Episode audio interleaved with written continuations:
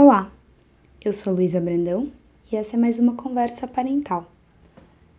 Durante as conversas, eu tenho falado muito de sentimentos e de modelo, e eu entendo que eu falo muito dos sentimentos dos filhos.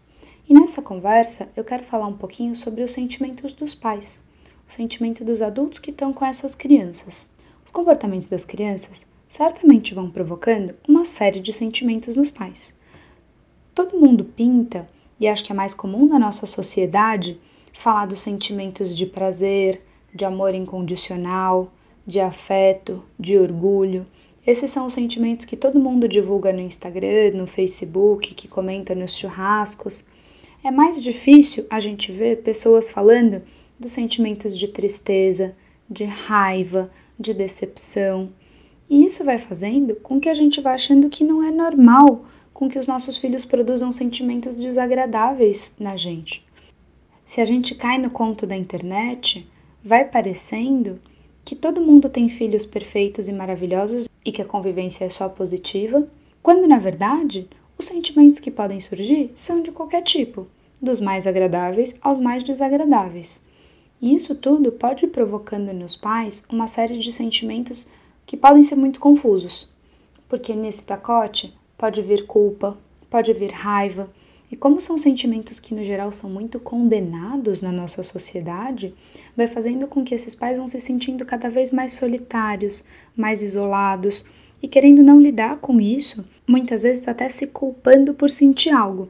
E a mesma coisa que eu digo sobre os sentimentos das crianças, que os sentimentos a gente não escolhe, que a gente precisa aprender a aceitar, a dar nome, a validar, vale para os sentimentos dos pais também.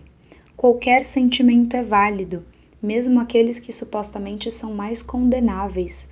Nenhum filho é pior ou melhor porque provoca nos pais algumas vezes sentimentos de irritação, de frustração.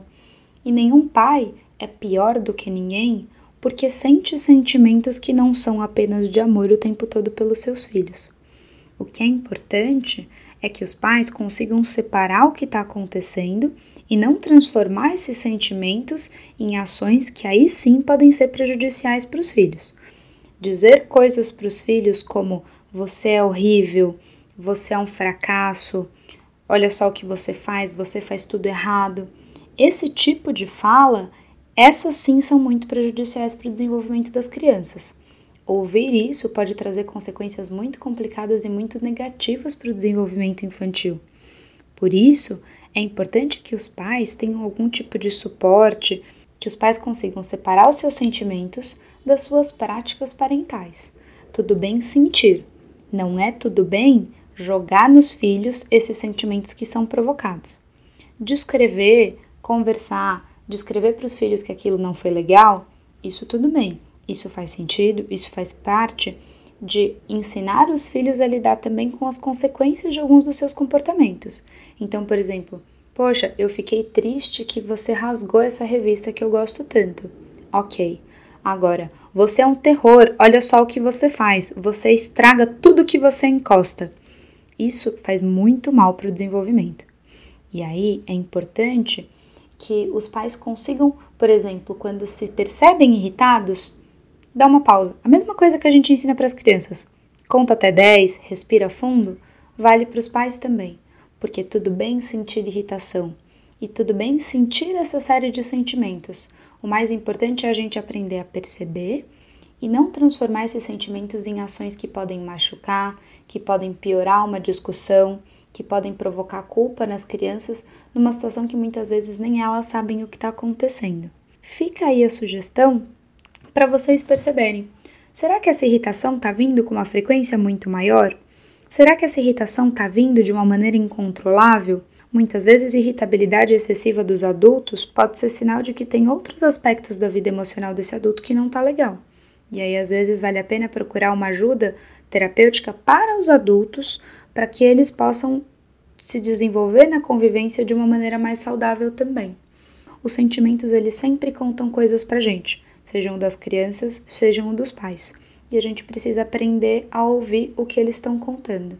Sentir, tudo bem, o que a gente sente não machuca ninguém, não faz mal. O que a gente faz com esse sentimento sim pode ser muito prejudicial. E acho que uma lição importante de manejo emocional que os pais podem dar para os filhos é aprender a perceber que horário que horário de se afastar, que horário horário de descrever, que horas que a gente consegue ter uma conversa e que horas que a irritação tá tão grande que não dá para conversar. E nessa hora, dar o um modelo de, por exemplo, se acalmar para depois ir para uma conversa é muito mais interessante do que conversar irritado, porque nada de bom vem daí. Então espero que essa conversa ajude vocês a pensarem e perceberem as próprias emoções e como que essas emoções estão aparecendo na relação com os filhos. Um beijo.